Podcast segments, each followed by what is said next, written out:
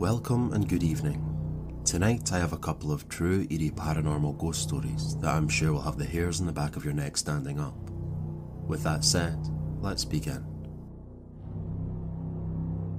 I work in a second hand bookshop in Edinburgh's Old Town.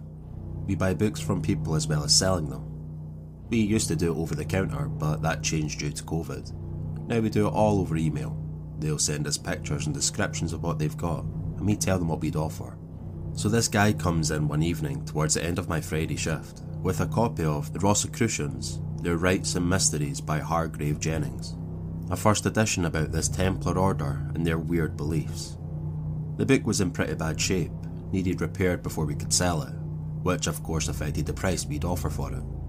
So he hands it over to me. I dig out the email and say, okay, we've offered £20 for this, is that still okay? The guy says, actually, I wondered if I could get a little more for it. Fair enough question, but I explained to him as it was the owner who had appraised the book in question and not me, I wasn't keen on overriding his offer. Plus, as stated, the book wasn't in the best shape. The guy immediately says, That's fine, I'd rather get rid of it. Struck me as an odd statement, so fool I am, I asked, How come? Without missing a beat, the guy says, That book's haunted, man. Really bad energy. All kinds of weird things have been happening when I was in my house. I just want rid of it. This I wish I hadn't heard. I get spooked real easy, and the shop is a conductive environment for getting spooked if the conditions are right. For example, being told I'm holding a haunted book. Like one time a woman came up to me and was like, What's the deal with that old teddy bear in the shop? I'm like, uh, I, I don't know. I think they belonged to one of the owners when he was a kid. And she was like, Oh, right. You see, I'm a psychic, and there's the spirit of this little girl sitting down in that corner. I begged her to stop telling me, but she wouldn't, and I got spooked, so yeah. Anyway, we bought the book off the guy, I stuck it in the back office awaiting repair. The following week, I was in my other job broadcasting, working cameras in TV gallery, just chatting with the director, Pete. I told him the story, which he thought was cool. The next week, same deal, I'm in the gallery again, talking with Pete again, and he was like, You're not going to believe it. Pete has another job as well, he works for a charity which runs like a chill out space for people who are trying to get back on their feet. Somewhere they can come, hang out, use computers, and talk. He had been chatting to a guy there who told him a story about a book he just sold, a haunted book. It took a few weeks of back and forth. Pete's only in there once a week, of me and the rest of the gallery crew demanding he get more information until we had a clearer picture. So this guy is apparently a sensitive. Has been since he was a wee kid, he, like many other people in the area until the policy changed with COVID, used to go around charity shops looking for books to buy cheap and sell to us for slightly more. It was a decent deal which benefited everyone. Shame we don't do it anymore. So he sees this book in a charity shop one day, looks it over, and decides on balance not to buy it, as it's not in the best condition. The next day, however, he finds himself back in the charity shop, in his words, compelled, almost against his will, to buy the book. He buys it and brings it home where it sits on his coffee table. Like he told me, almost immediately weird things start to happen in the house. Odd vibes. Seeing things out of the corner of his eye, just a general awareness that all is not well. Then his sister is around one day and notices the book. She's apparently a sensitive as well. She picks up the book to have a look and drops it almost immediately. In his words, can't stress that enough, the book had burned her hands like she had visible burns after handling it. So he decides he needs rid of it, and that's when he contacts the bookshop about selling it, and I come into contact with it. Over the few weeks that we'd been gathering the information through Pete, I'd been feeling a bit weird myself, like seeing things in the corner of my eye, misplacing things, and finding them in odd places. Nothing totally unexplainable, but it was just a bit off, a bit ill at ease. Then I started having dreams, like a series of dreams about being possessed or something trying to possess me. In the most memorable one, there was this entity called the Maybe, which was trying to possess me, which I described in the dream as being like the Dora the Explorer with sharpened teeth and missing all her skin. So I, I wasn't having the best time. After a while of this, my partner spoke to her mum, who suggested a couple of things, sort of folk remedies and such. She's Spanish, and there's a fairly strong line folk wisdom in her family. In the end, what we did was, one evening in silence, placed four pails of salt, one in each corner of the bedroom. Then took two pairs of finger cymbals I have and again in silence walked around the room chiming them. Chiming them under the bed, in the window seat storage, in the wardrobe, in all the little nooks and crannies. It was a really nice thing to do, it felt really peaceful. After that, I felt a lot better and the dreams went away. Had a few more possession dreams since, but I'd say they're unrelated.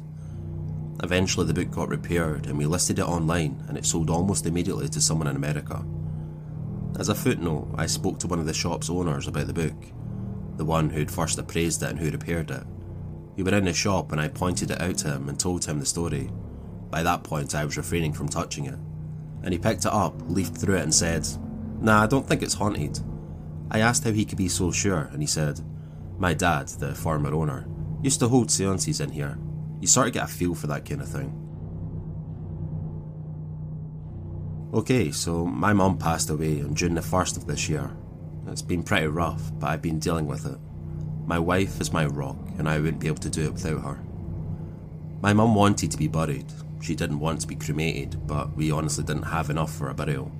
The quote we had got was almost 25k, and we just didn't have it, so we had her cremated.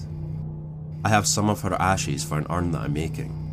The rest of her ashes were buried in a family plot that was already paid for in the 1940s, that my grandpa was supposed to be buried in, but he was buried in the veterans section instead. My mum always believed that she should be complete when buried, not broken up like I did.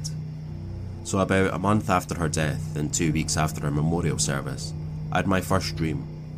I have her wardrobe chest and it has a mirror in the door. In my dream, I saw her in the mirror as she looked when she was 40. She looked happy and healthy again. She was smiling, and I felt a sense of calm. My sister had a dream that same night about my mum, too. I felt some closure because we weren't in the hospital when she passed, because when they called us, it went to voicemail for all of us, me and my two siblings, and I didn't get the message until hours later. I didn't get to see her the day before because we were at my nephew's wedding. She saw her pictures and the family all together, dressed nicely and having a good time. She passed the next morning after being in a hospital for several weeks. Anyway, a few days after the dream, there is a picture from her house that is leaning against the wall next to my bed. It was thrown off the wall and would have hit me if my nightstand hadn't been in the way. The same night, my son's pillow, that is a smiley face, was moved to a chair so that it was facing him and smiling. He got the pillow from her house. It was her favourite pillow.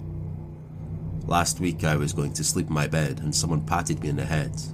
Nothing else happened, but I couldn't get to sleep the rest of the night. Last night, I was in my office and we have a baby swinging there behind my desk. I got real cold, and then when I was getting up to go to bed, I saw the swing moving. It would swing, stop for a second, then swing again. I got my wife and it was still doing it. My wife noticed that it was turned on to the lowest setting, but had been off for the entire day before that. My daughter kept waking up and crying last night like she was having bad dreams, but she's only nine months old. I know that my house is haunted by the past resident. I've seen his spirit out by the pond in the moonlight before, he shot himself out by the pond about 12 years ago. I bought a house from his widow. I've seen his shadow from time to time in the kitchen too. I'm not really asking for advice, but I know that I'm not crazy. These things have been happening and I've witnessed it with my own eyes. I felt the touches in the cold. I just wanted someone out there to listen to